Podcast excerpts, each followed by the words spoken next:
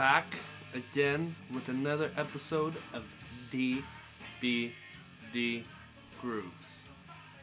And once again, just like every other time we get on this, we have a fucking awesome album for you.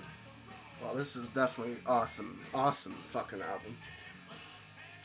One of my favorite groups, um, one of my favorite frontmen, and I don't know, just an extraordinary album, Yeah, start to finish. start to finish. Uh, um, pretty much all their albums. I've, I haven't listened to a lot of their later albums, like five and six.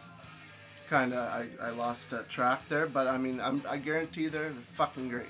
Well, I listened to, well, like, it's weird. There's Core, Purple, Tiny Music, 4, Shangri La, and then they break up, and then they do the self titled when Scott rejoins, and then they break up again. I'm Yeah. not super familiar with Sh- Shangri La. No, Shangri La Dee Da or whatever it is. Shangri La, Dee Da, whatever Yeah, it is. I'm I'm not- not super familiar. I know a couple songs on it, and I like them. But They're probably just as like not as good maybe as these ones. Well, the the first two albums just smack Oh. on a different level. definitely, especially fucking. Well, I, I like both albums equally, honestly. Like Yeah, first I, one, the second one. I'd say they're- equal for me too. I usually play them together, Mhm. if not in the same night, in the same like in two days. You know, like if I hear one, I want to hear the other. And you bet your fucking asses we're gonna be listening to the second one on this channel, so Well, actually, gonna come up. So. well, actually, I I'm the only one of us right now that has it, but we're both in a raffle tonight Yeah. to win a nice blue. Uh, it's the Walmart uh, version of it, which is annoying because our WalMarts here Suck. in Canada suck. We don't even have records. That's fucking dumb. There's so not even nice like a shitty record. Like No, nothing. not no. even the records you see everywhere. Like nothing. Like it's it's retarded. And all these other people are getting all these exclusive colored. And then they have these one dollar deals and oh Like the red and the red and black splatter one of The uh, core? Core, Yeah. like, god damn, those are fucking beautiful Uh. albums, and we can't get access to them. Come on, Walmart Canada, what the fuck's But the problem? luckily, like we said, we're in those groups. We're in off ramp. Um, more currently, we're we're checking out Vinyl Raptors, like going between the two. So off ramp, Vinyl, and uh, Raptor, or not Vinyl Raptors. Ra- Vinyl Raptors. Got a little tongue tied right there, but we're good. We're good. Fucking, so we're talking about Stone Temple Pilots today. Yes, sir. Um, these guys are from San Diego, California. Who you know who else is from San Diego? No, Eddie Vedder. there we go. Yeah. There you go. There's the connection. There, fucking, well, they're they're part of the grunge scene just because these guys are not from well, Seattle. Eddie's from San Diego, right? The rest of the guys are from Seattle. And Well, they def like. We'll get into. There's a lot of people who talk shit about Stone Temple Pilots not being a grunge group, but I consider them. well, I Pretty- played I played ten, and maybe not ten. I think I played Versus. My dad has already listened to ten. He's owned it on CD, and he owned Core and Purple. But I played them Versus, and then I played them Core, and like he he didn't say they were like exactly alike. He's like, but they are similar. But I mean, if Stone Temple Pilots and Pearl Jam are similar, then you can find so many different similarities.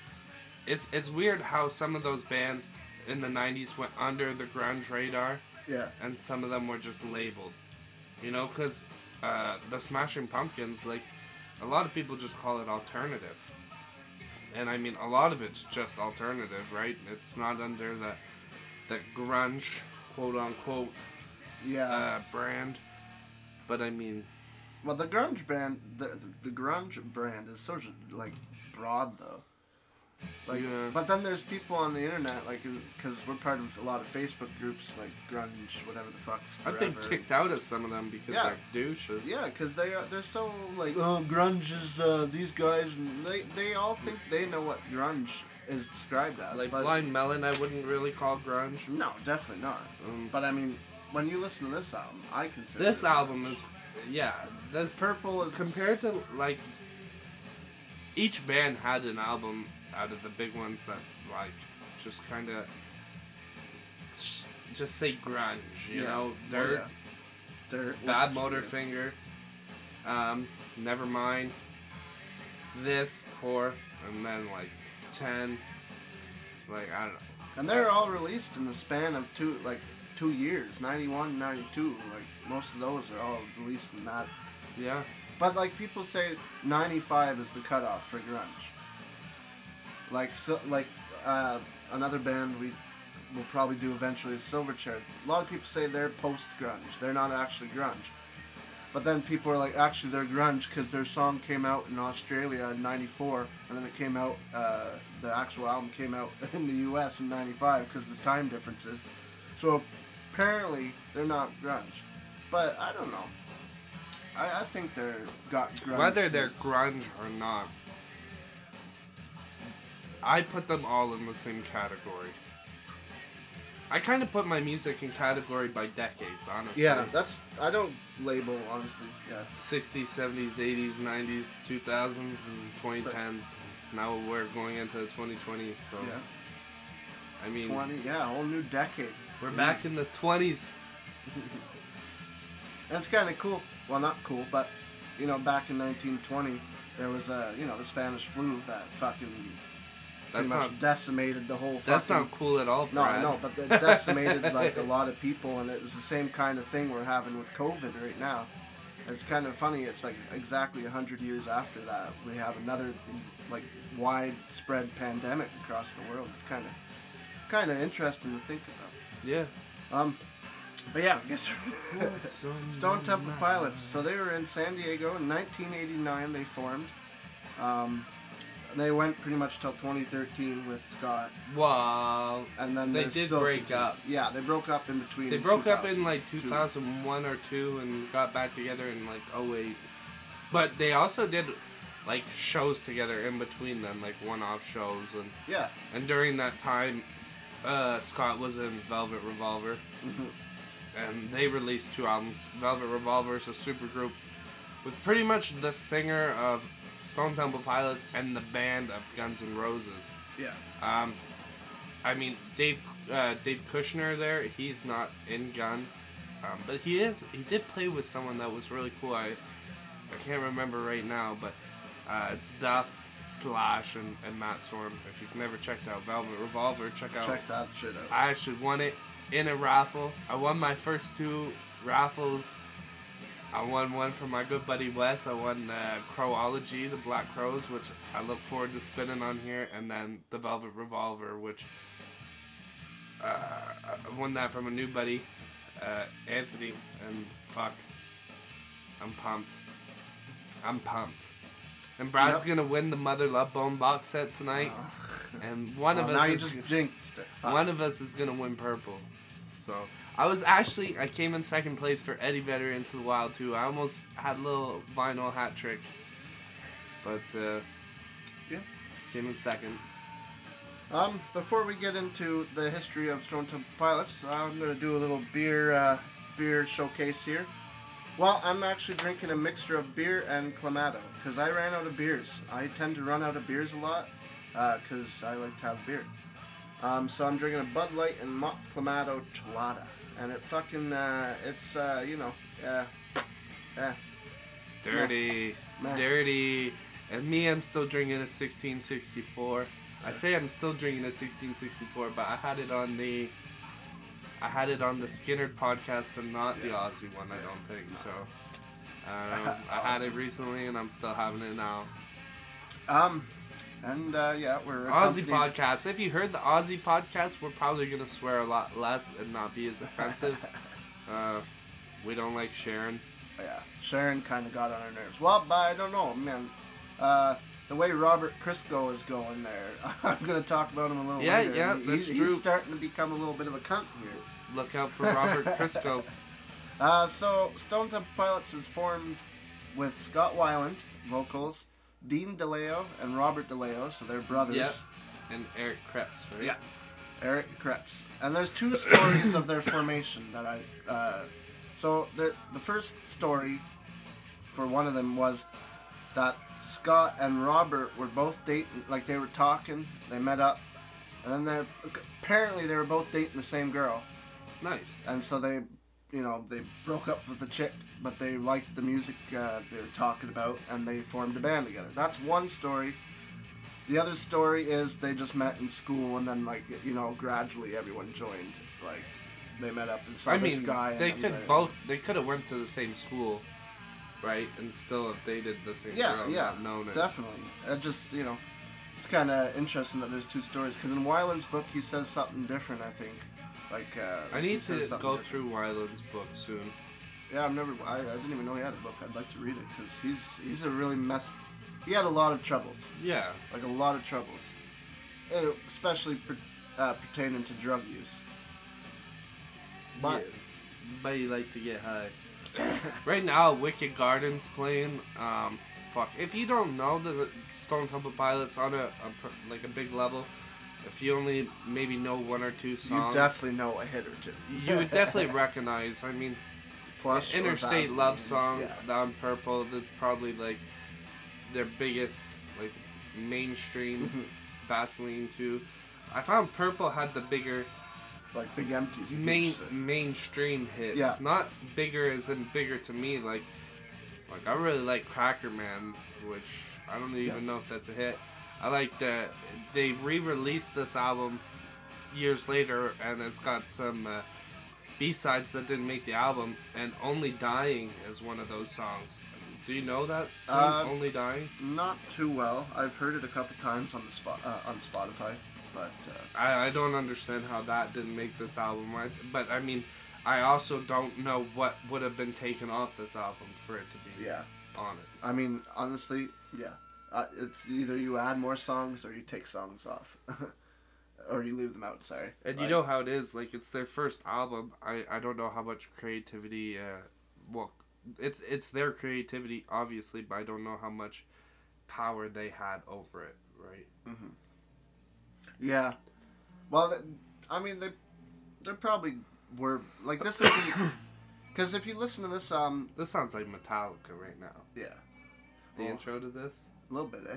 I didn't. It sounds kind of like uh, what's it? Nothing else matters. Yeah, type there. kinda. Yeah.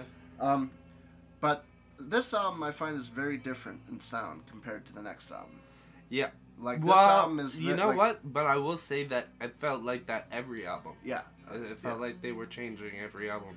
This being their heaviest. Mm-hmm, definitely. Their first release is definitely bang right, punch in the face. But the sec the second album, they got some slower songs. They got a lot of different uh, types of music on there. Like it's not just pure grunge. And then the little hidden track at the end. Yeah. This is the second album. I like I'm not that. saying it right there. I, I don't know the words cool. to it. But uh, I like that shit. And I think that's a thing a lot that happened in the '90s. I've noticed a lot of times where it's like like a couple Korn records that have hidden tracks on it, like a couple. Well, other, he does it a lot of again. hidden tracks. He does it again on the, the second Velvet Revolver album. Okay. There seems to be Um, like Yeah, it's after.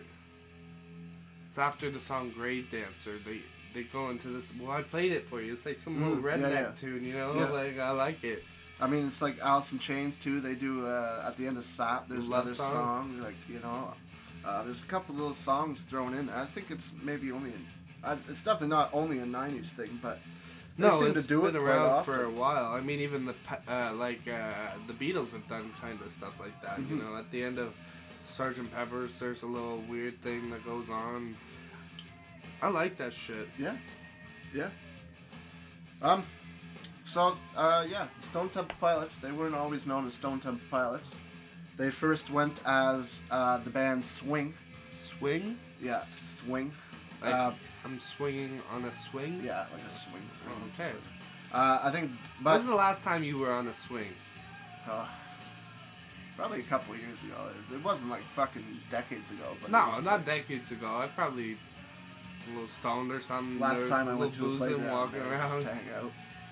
We I mean- played fucking hide and seek recently. Yeah, that well, was fun. before the snow, and that was dope. Me and you had a was- great hiding spot. Then we, I got cocky. I started We calling had them. good hiding spots every night, uh, every time though. Yeah. the tree was good too, and then the park bench was pretty good. That we stayed there the whole game. They had to text us and be like, "Yeah, we're done." it's like, oh, but uh, uh, yeah. So swing. Uh, Dean DeLeo didn't like that name. He before, so if he wanted to join, the He's- name had to be changed yeah. because he was old. Like he's the oldest. He's the oldest. He's the lead guitarist. So they switched to uh, Mighty Joe Young. which is not better. Not better. Kind of reminds me of Ugly Kid Joe, Mighty Joe Young. Yeah, but Also, there's Ugly a, Kid Joe sounds cooler. yeah.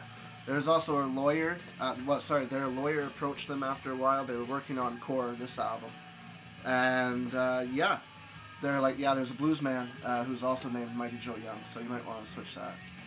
So then, And they switched it, and they weren't pieces of shit like Lady No, yeah. No, oh. I've been following that story, and I feel so bad for that blues lady. It's a whole career on That's uh, Lady more A. and then- racist than the name Lady Antebellum. I know. like taking something that lady worked so and then they sue. They, yeah, the big band her. sues the little blues musician. Ah, who is black, yeah, who's black. She's uh, and she's they really changed their name because it, it was racist, and then they take a name of an old black blues singer. And Yeah, and they don't want to get rid of it. Well, sorry, like it's just like, you know, if there was another band called the Chicks before the Dixie Chicks moved to. Uh, Well, I don't like Chicks. that either. No, like, I don't think the name really matters. I think you can like it. You can tell by people's intentions. Like No, like they don't come off as that. Like I didn't even know Antebellum was racist, Yeah, me either. and apparently was. I mean, it probably. I don't know is. how the fuck they made that name up, anyways. Yeah, Lady Antebellum. I But fuck them, was. honestly. Fuck them. We're not talking about that Fuck shitty their shitty group. music. Fuck them. Uh, so then they finally settled on STP, the initials STP from the Motor Oil Company. yeah.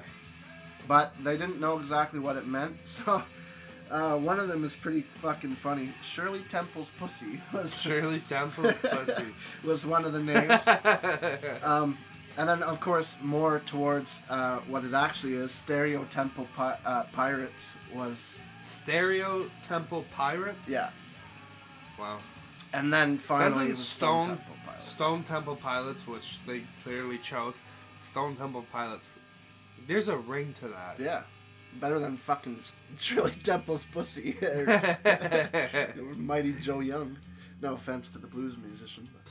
But, um, yeah, so that's fucking the names. But that that has a ring to it, like Stone Yeah. Temple Pilots. I don't know what that? it means. It's like a stone temple, and then the, the pilots of the stone temple.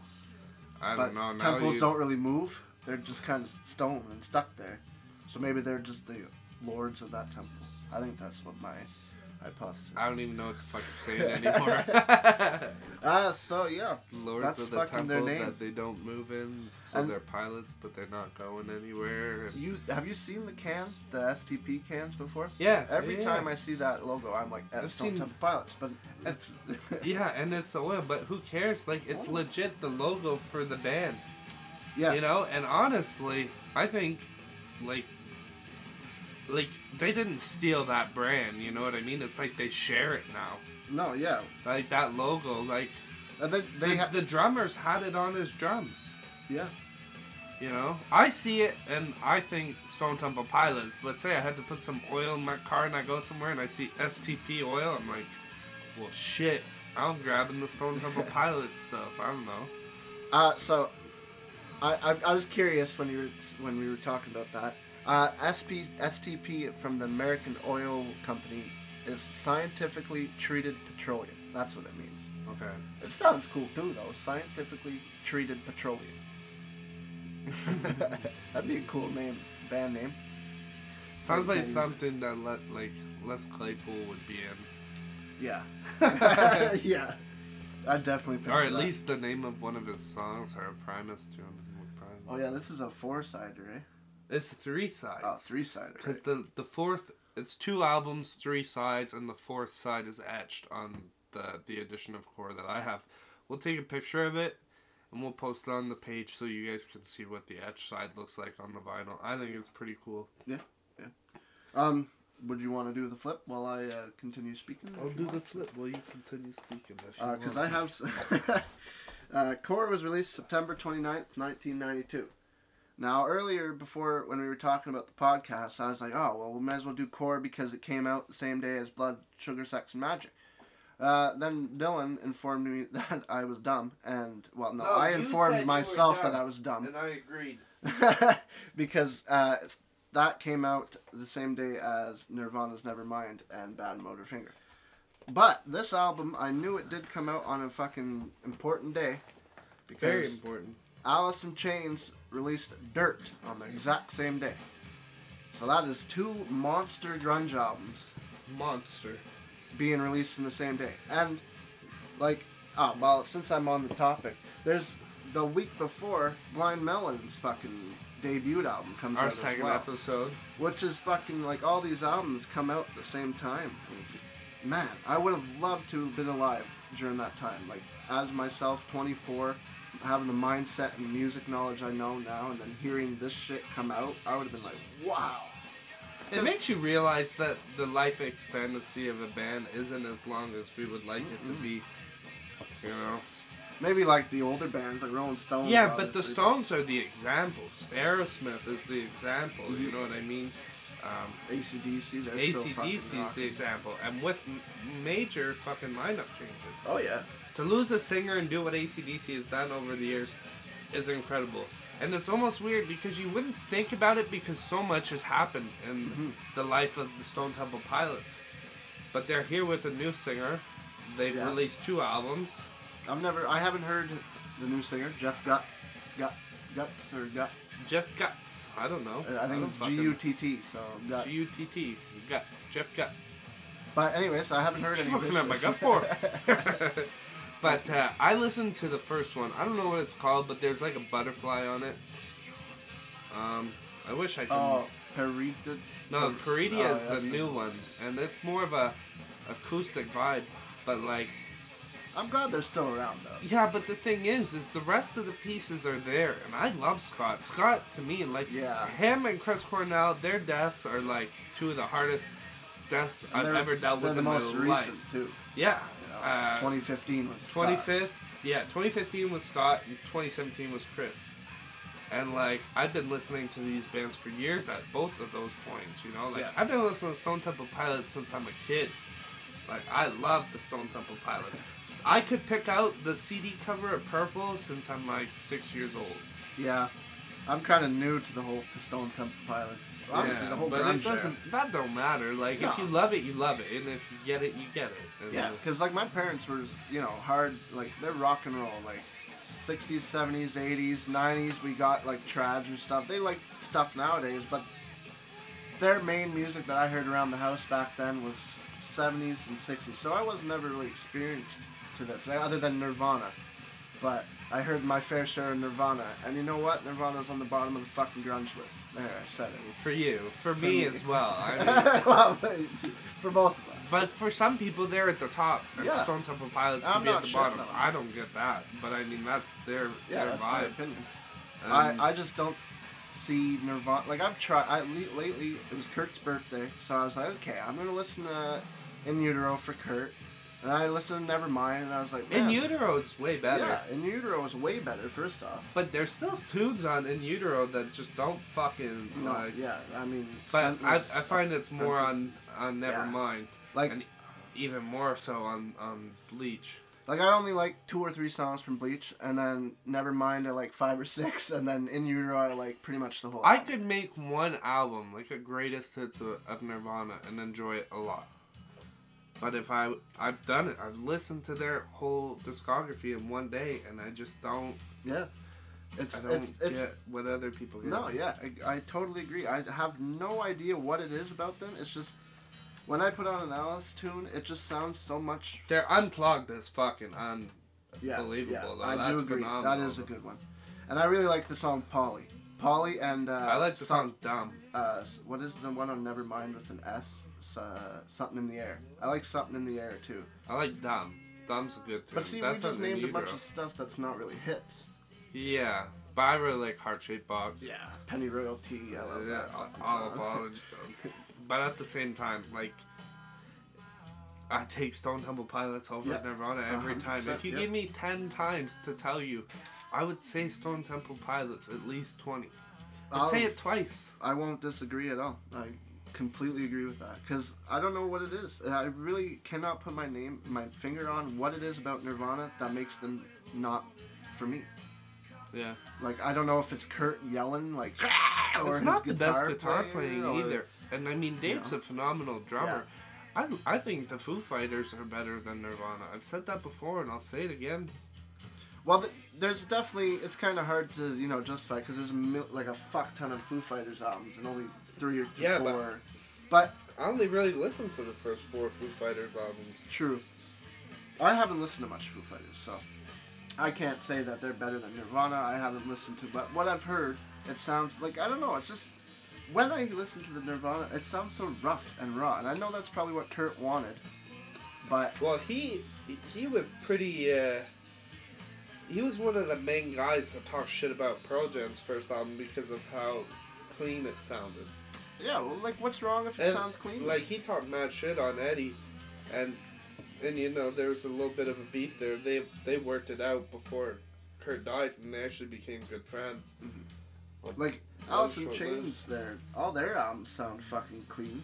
Oh, You oh, listen yeah. to that, it sounds powerful, Yeah. boosted. It's organ, like it's fucking, you know, I think it was because Pearl Jam was one of the last to come, and they came like flying out of nowhere. flying like a fucking rocket into the sea. I honestly like. I put their first two albums He was probably- against anyone's. He's probably just salty that they're they're both albums came out the same day. Never mind. Uh, no, No, they didn't. mind. Pearl Jam 10 Same. came out before Nevermind. Okay. Sorry, I'm, it. They're like a month apart though. Yeah, I think. Uh, like a month, maybe two max. Yeah. We're listening to a killer track right now. This Oh. is Creep. one of my favorites on the song for sure. Great fucking song. Uh, well, we'll get back to core now. We had our spiel about Nirvana. We'll get to Nirvana one day. I definitely want to spin in utero one day, so you're definitely going to hear some Nirvana at some point, Yeah. but not right now. yeah. Also, this album is produced by Brendan O'Brien, who produced a lot of fucking. Uh, Not just a albums. producer, but a mixer and an engineer, and he did Yeah. so many great things in, in the 90s to now that. And we talked about it on our ACDC podcast if you want to hear more about what he's been on, but like, he's just produced. Everyone, and we also, lot. I think we mentioned him on the Chili Peppers because Yeah. he's a mixer on Blood Sugar Sex and Magik. Um, He's going to be mentioned a couple more times probably so because we you do know, some PJs. yeah, P- Pearl Jam for sure. That yeah, we got to do a Pearl Jam. That's uh, yeah, I one. feel like that should be soon. should be coming up. We've done like you know Alice, Blind Melon, uh, Stone Temple Pilots now. And, Maybe and Pearl Jam is the group that made me fall in love with this era. Yeah. Okay. Well, definitely. and they're uh, the only one with the with I can't say an original lineup because the drummer's not original, but that's Matt Cameron from Soundgarden. It's pretty close. and- to, The original was never gonna be there in a situation with Pearl Jam, you know. yeah. Not even the second or third guy, so I couldn't think of anyone better than than Matt. No. Uh, honestly, no. I. Yeah, I agree. Um, so Stone Temple Pilots Core, when it was released, peaked at number three. Wow. Number three in Out of nowhere, out from the debut, and they're peaking at three. And I, I, I can guarantee you, I want number two and number one are probably one of the bands we've uh, we've talked about. Yeah. like they've got to be up there. Like Wow. either nev- either some Nirvana or Pearl Jam or one of those three must have Well, been on the Dirt top. should have been close too. Yeah, it was released the same day. Um, But I feel like you know, I honestly I love Dirt. I love Dirt with all my heart, and uh, I think they're pretty much equally as good. hmm You know what I mean? for like this and that. Yeah. Yeah, yeah, Sto- yeah, Core by Stone Temple Pilots and Dirt Yeah. by Alice in Chains. I I say they're pretty equal. I can't disagree more. Like You uh, can't no. disagree Sorry, more. I can't. I can't. Yeah, yeah. I can't disagree more. I can't agree more. I can't agree more. Um, I definitely agree because honestly, they're phenomenal. Core phenomenal. And you know it's kind of interesting. The album covers look kind of not similar, but like they both got a girl. Yeah, I know, I know. They got a- I know. They both got a girl. It's kind of an orangey reddish hue. This is red and the other one's like orange and Yeah. like it's a girl. Hmm. The title of it's at the bottom. Yeah, I see what you mean. I've never really thought of that. they kind of I don't know. Maybe it might be a coincidence, but it's like you know the same color. It's Oh, got it's like a not- not- mountainscape in the background. It's not Yeah. like it's like uh, like It's not bad. identical No, by no. any means. No. But when you look at them and think they came out on the same day, you're like, "Oh, I see the similarities, Uh, that's what I, I've Even- always noticed that. even in the music. Yeah, sometimes yeah, for sure. Like I, I think Jerry's the better guitar player. Yeah. No offense to Robert uh, Dean, sorry, he must he does really good. Oh, But, Dean's like- a beast, but I think Jerry Cantrell is the most underrated person Yeah. in that era. Yeah. Um, Yeah. Uh, yeah, you know he's not even on the fucking hundred greatest fucking guitar players. Shot! Who? Jerry? No, everyone. but Um, but you know, okay, so yeah, well, since we were talking about Alice, um, a lot of critics gave uh, Stone Temple Pilots shit when this came out because it's uh, Yeah. like they said, it's Pearl Jam mixed with Alice in Chains, and certain I hate that. certain tints, yes, but no, Yeah! not even close. Like they say they're they're saying um, they're a bunch of rip-offs uh, that uh, hold on I had another one here there um, I don't have another one I guess bugs oh yeah.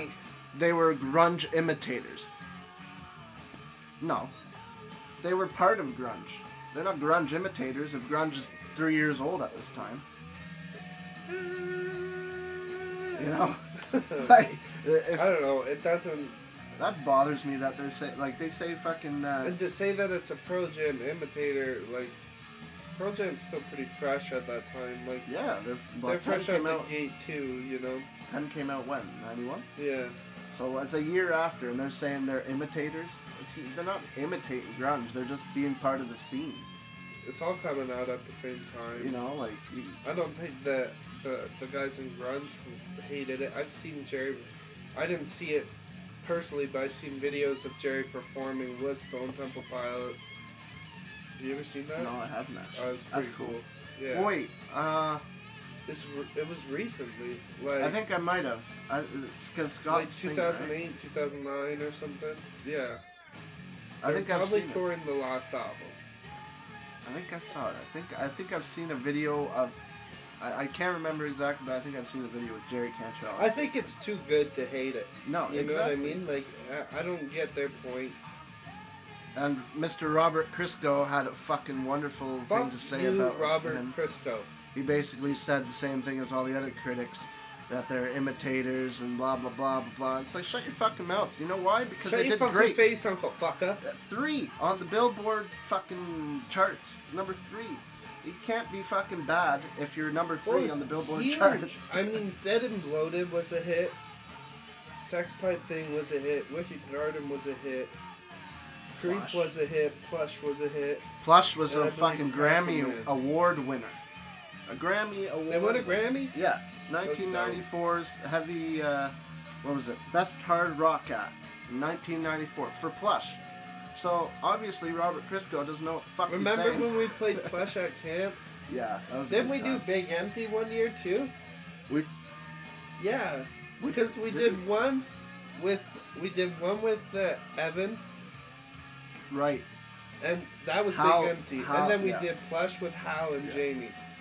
And see, that was before I even really fucking knew who Stone Temple Pilots were. I just liked the song and it sounded cool. And GTA San Andreas. Well, I've been li- like I said, I've been listening to Stone Temple Pilots for a long time, but like I remember that being a big summer too, where like like Hal was talking about those bands a lot, and that's when I looked at like Mudhoney for the first time. You It's a know, good time. it was like seventeen or something. Like yeah, yeah, you know, you know the mainstream. You know what was big, but like look at some of these, look at Screaming Trees, or Mm. it was like, oh shit. I'd have to give my sister uh, credit for showing me Stone Temple Pilots before I even know knew who they were. They definitely, um, the, you know, they were a part of uh, like she'd listen to them all the time. I'd go over to her place and play video uh, board games, and she'd be listening to Stone Temple Pilots and stuff like that. So that's probably where I recognize most of the songs from, and that's probably where I heard them first. But GTA San Andreas is pretty close with Plush. Yeah, yeah. yeah, that came out. Well, that I, I didn't think play it when it every out, but like boy, and even a lot of the girls our age played San Andreas. Definitely. Even like, and if not, and even people older than us too. Like, I mean, we were like the young kids when yeah, it was my brother was playing that shit when it came out. Yeah. Like he finished. Well, he he was the one who gave me the saved game. Like he gave me the whole saved game, so I didn't have to do any of the missions. So I could just fuck around and like spawn tanks and blow up shit. But eventually, now I'm doing a replay, and I love every single song on it. And you know what? They have a song from Dirt on there, and they have a song from this album on there as well. On There uh, is it uh, Rooster?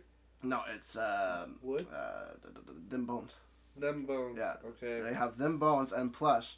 So that's kind of cool. They were both released in the same day, and they're both in one of my favorite Rockstar games. Anyways, Anyways, we're gonna side two was flipping time. to side three. Oh yeah, side three. So, that feels weird to say. Are you guys ready for the flip? Uh, he is flipping the record, and you're waiting for the next side.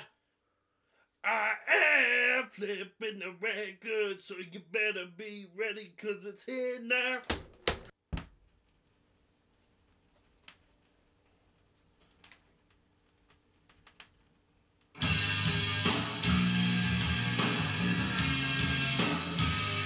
We're back. We're back. Back with side two, and one of the Side three. side three, side three, and one of the uh, probably the bigger songs on here. Yeah. Um, One of my favorite fucking Stone Temple Pilot tunes. Definitely. Uh, so, th- as I mentioned before, this won a Grammy.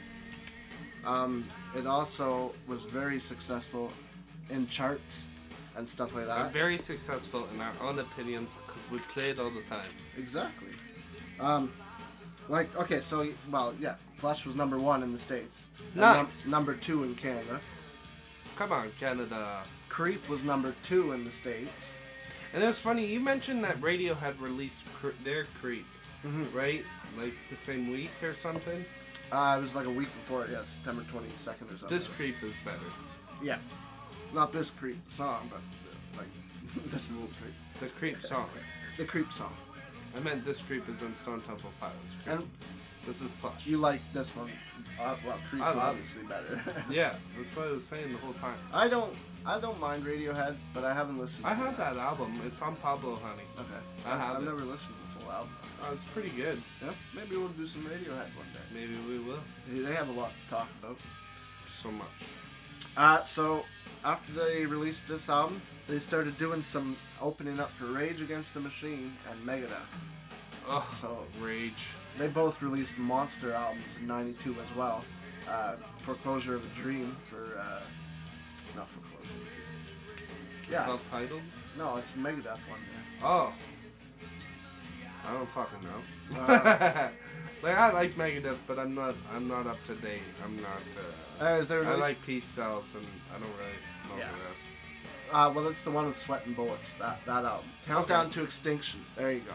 Countdown to Extinction. That's uh, '92, as well as Rage Against the Machine's first album, '92 as well. Oh, it's so And this was 92. Man, 92 was probably one of the best years, I think, for the 90s, in my opinion. But then I can't say that because there's a million other ones. But um,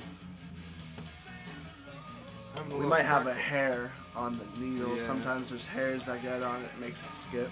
A little pop pop. But yeah, Pop pop. A little poppity pop. Um, just quickly going off the charts, then we can talk about other shit. I just want to get rid of the charts because they're, they're they're fun to talk about. They're fun to know where it is, but it's just numbers. It doesn't really mean anything at the end of the day. If you like the song, you like the song, and you don't, you don't. But this album went eight times platinum in the states. That's eight, eight million sales, and two times platinum in Canada.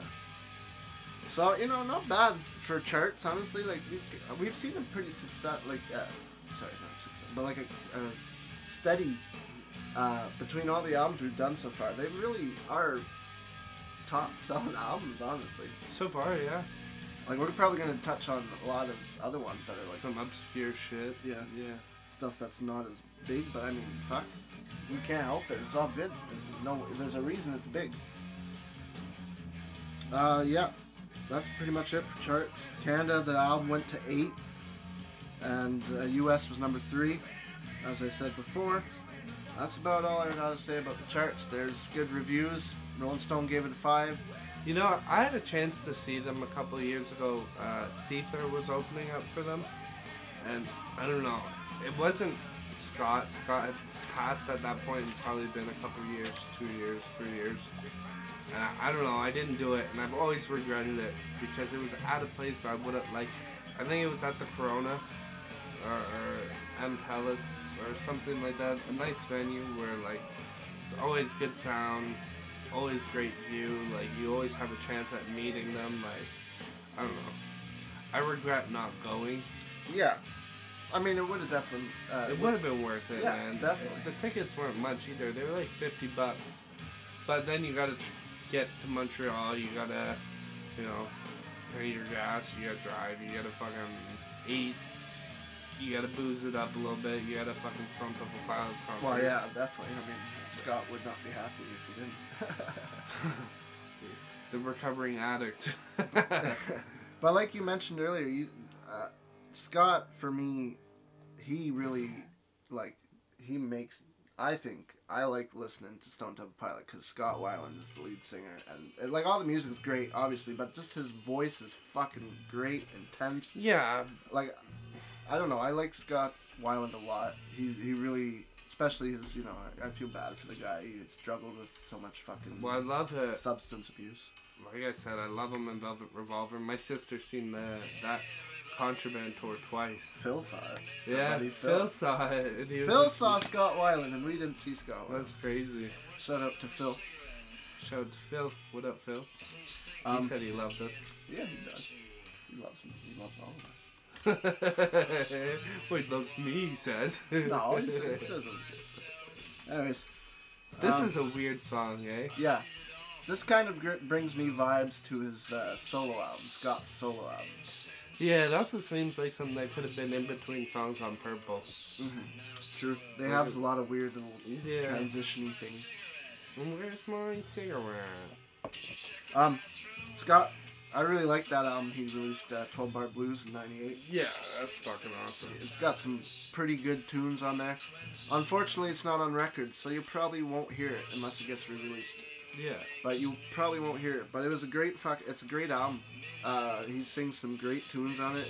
Uh, It's not at all what you would expect. Like, there's some weird sounding stuff on there, and then there's some blues songs, and there's some fucking interesting harder rock songs. I Uh, love this like fucking this. song. Uh, And then he, when he would do it live, he'd have like a megaphone. Yeah, yeah. Um, he used megaphone a lot. It Yeah, he kinda did bloated it. there, Yeah, he did it in Velvet Revolver too.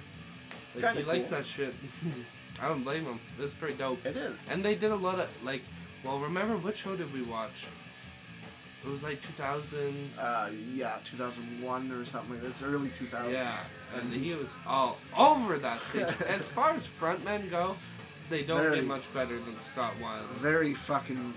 Just, I don't even know what he's doing. He's moving. He's like He's slithering around, it. running over here, dancing. Like he's. Slithering around. Well, that's kind of what he does. He does this weird like little snake charmer, and he's charming himself. It's like you know the you know Axl Rose has the fucking you know the whole thing he used to do back in the day there. The, you know.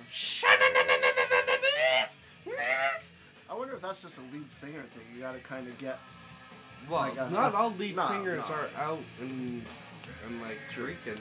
I mean, early Chris Cornell was a crazy frontman, but but then he wanted to play guitar, you know, and he like he kind of became Yeah. one of the other guys, you know, like. Mhm.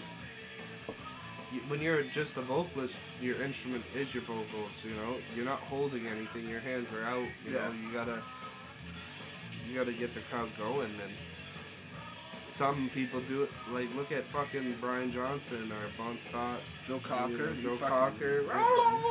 I love Joe Cocker. I watch that and I'm like, fuck, that's fucking great. He feels it. He's like, I was Like, watching even-. I'm Sorry. sorry. Go ahead. Go on. I was on. watching a reaction video of someone doing Joe Cocker, and he said this guy is possessed by music, and I was like, "Fuck, that's you know that's a good analogy for it." You know, he's like he feels it so Yeah. much that he cannot control his body. Yeah. You know, I, like I've seen Scott do it on stage. Uh, you know, it's hard when you're on like a lot. That's being in a band. I find a lot of people are like, "Oh, you need more stage presence, and it's like, yes, okay, stage presence is good, but if you're playing killer fucking music, Well, look at. you don't need to jump around like Yeah. a fucking moronic. But I mean, But I love it though. especially at this era. Like Eddie Vedder's a good uh, example. Like Eddie Vedder would climb the raft, like the all the stuff on the side of Yeah, the bars, yeah. and climb up into the rafters, and then jump into the crowd. You know what I mean? You can't fucking do that now. No, no, And he made it like he was known for that. Yeah. You know, in the '90s, but here we are in the 20 in the 20s. No, You know what I that. mean? And he, just like Chris was at the time, is playing a lot more guitar, you know? Mhm. I mean, he still does a little bit of climbing sometimes, which is pretty cool to see. But, like, he's not going up as high. He's not. Ah, He, he used to take risks. guy, Yeah. And literally, the band would be down there looking up, and, like, those are the guys from Mother Love Bone. And they already lost a singer yeah. from drug use. They thought they were going to lose one from stupidity. Wow, he's hanging from the fucking like the uh, that Pink Pop festival there. He's Yeah. hanging right from the middle of the stage on the bar in the middle. I know. It's like God, that's fucking brave. I would never do that. No, fuck no. But then you look, Lane. He's very, you know, he does rock out, but he's more con- conservative to the mic. He's not Yeah. running around the stage jumping But around. with a voice like that, you just you you Yeah, you don't need you to. get the attention Yeah, right off. exactly. And I mean nothing on Eddie's voice. Eddie's voice in the earlier days may have actually suffered just because he was running around and doing all that. Yeah, you know what I mean? But still could put on a show. Man, I don't know if you do it. I try walking. Like when I walk to work, I'm singing. Like I sing out loud. Usually at night when I'm all by myself. Dude, anytime I'm in my car, I'm performing in front of the stadium. I know. It just, but you know, sometimes when I'm walking, I don't I, like. I feel my like the my the voice, the note I'm hitting, jumping as I'm walking. So I can see where Eddie Vedder's voice would have a fucking hard time. They're running around the Yeah. stage like that. but he would still scream it out, man. Like, holy shit. Um. Fucking lead singers though, they got a big job to do though. Yeah. Like not only they're singing, but they gotta perf- like they gotta put on a little extra of a show, especially if you're not playing a guitar. Like you know, you gotta you don't gotta. There was a time where, you know, before Chris passed, um, it felt like he was going to be one of the ones that made it for Mhm. a moment. You Yeah. know, he was never doing well, but he was always getting through. Mm-hmm. And you, I don't know, one of the last pictures he ever did, like in a photo shoot, he's with his mom. You seen those photos? No, Where he's like just hugging his mom no, I haven't seen and those. like, uh, Um, pretty intense, you know. well, I still remember when Scott died. Like I remember. Did I say Chris? That. Yeah. Oh, I meant Scott. Oh, you meant Scott? Okay, okay. Sorry, yeah. I that's- don't think Chris was close with his parents. uh, I was like, oh, okay. I no, my dad, my dad. But yeah, no, I still remember Did you Scott. see those photos though? No, I- I still didn't. No. But I, you know, I I don't remember exactly where I was, obviously, but I do remember rereading the news article. Scott Weiland has passed away.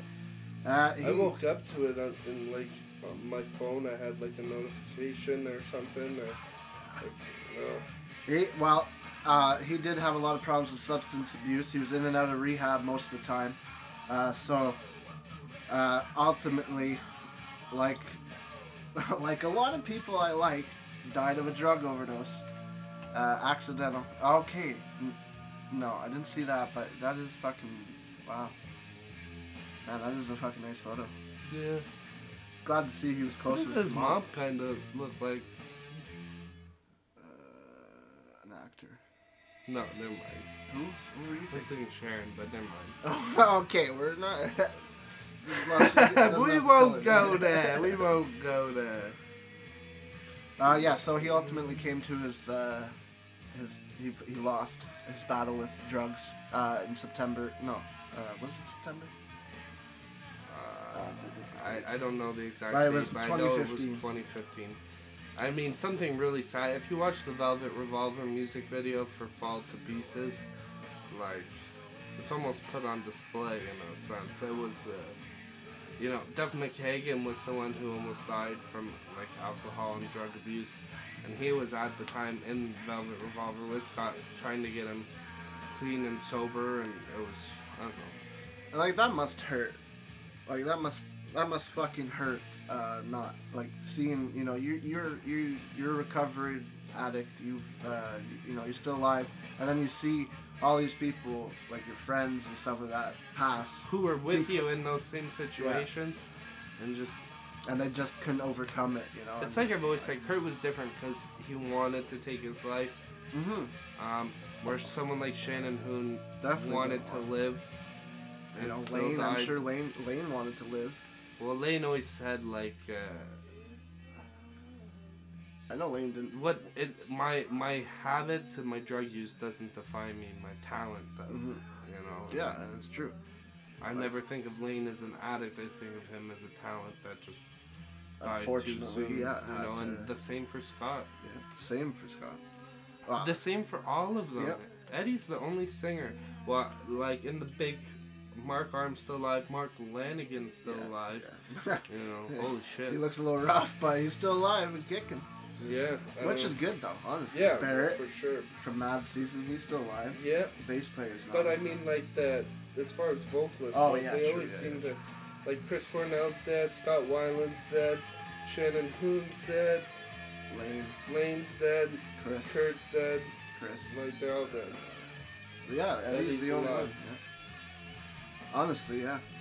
Like, uh, which is And you listen Andy to Wood, some Andy Wood. Andy Wood, yeah. You listen to some of the vocals and you just you hear it though. you hear, it. it. a lot of pain. Yeah, oh yeah. Like Like, and they put it on display, you know, and you know Alice Cooper said in a he's, I think it was in the Slash documentary on the Sunset Strip, but they were talking about like the grunge bands and the grunge scene. Alice Cooper, he said like, I want to get a big bus and take all those grunge bands to fucking Disneyland. that that fucking made me laugh. But yeah, a lot of it is emotional music. Some of it's just heavy and good, and yeah. I mean, they touch a lot of different things, and Oh yeah. Well, I mean, well, okay. So since we're talking about the meaning of songs, Stone Temple Pilots, let me go. Stone Temple Pilots did write uh, very meaningful songs. Like it's Oh, not all just rock and roll. Like that's a lot of a lot of people thought they were just oh, it's just another rock and roll band, but you, you know, like they wrote like sex type thing uh, is about uh, like you know abusing power and thinking as of women as sex objects. yeah, Now, that's a you know it's a thing that's been going on for years, decades, fucking centuries. That women have always been kind of you know seen as a sex type thing, and it's unfortunate. But you know Scott Weiland's trying to point that out, and all these people are like, oh, it's just a rock and roll act who are singing uh, about nothing and all that. But they actually have a lot of meaning in their songs. And like you know Lane with his Yeah. drugs, uh, like he, he's you know Junkhead, all these big songs. you know. so many great songs were written, written by people that were in pain or just people that were in, in touch with their emotions, you know, Yeah. but knew how they felt. like uh, you know Scott was uh, he was also bipolar too. Yeah, So, he was diagnosed later though, Yeah. right? Yeah. but I mean I think that's probably something either like you're born. Are you born with bipolar? I, I'm not. I'm not sure. I'm not sure either.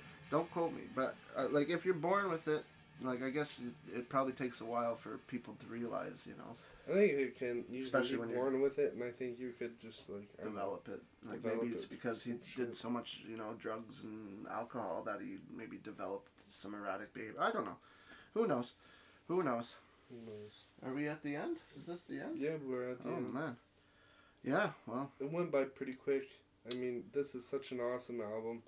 Um, there's so much more to do. Well, not enough, but still more. Um, I have this one. I have purple. Brad might have purple by the end of the night. Who knows? Um, Fingers I have crossed. the Knock on wood. self-titled when they get back together, and uh, I'm hoping to get Tiny Music soon. So Yeah, I want to get the. I don't even have any. I would really like to get one soon. ah, he's jealous. uh, just to go back, uh, December third was when Scott died. For anyone who was actually December keeping track. 3rd? December third, twenty fifteen. it was a cold winter day. Yeah. Well, up here, I don't know where he was. He was in Yeah, it was- Minnesota or something like that. I think that was where. Doesn't Um, Minnesota get fairly cold? Oh yeah, maybe. Oh, not as cold as here. Not like Texas, apparently. Oh, Jesus. uh, yeah. Anyways, that's Stone Temple Pilots core, man. Like, yeah, we hope you enjoy it. Go look it up. Go listen to it if you don't know it. Go on our Facebook page. Comment on the link. No one's done that yet. Yeah. Comment your favorite song. We'd like to know. And um, uh, don't listen to uh, Purple yet because it'll be coming up in a podcast someday. Or listen to it anyways and then, And then love it with us. yeah. All right. Yeah. Have a good one. Have a good day, y'all. Bye.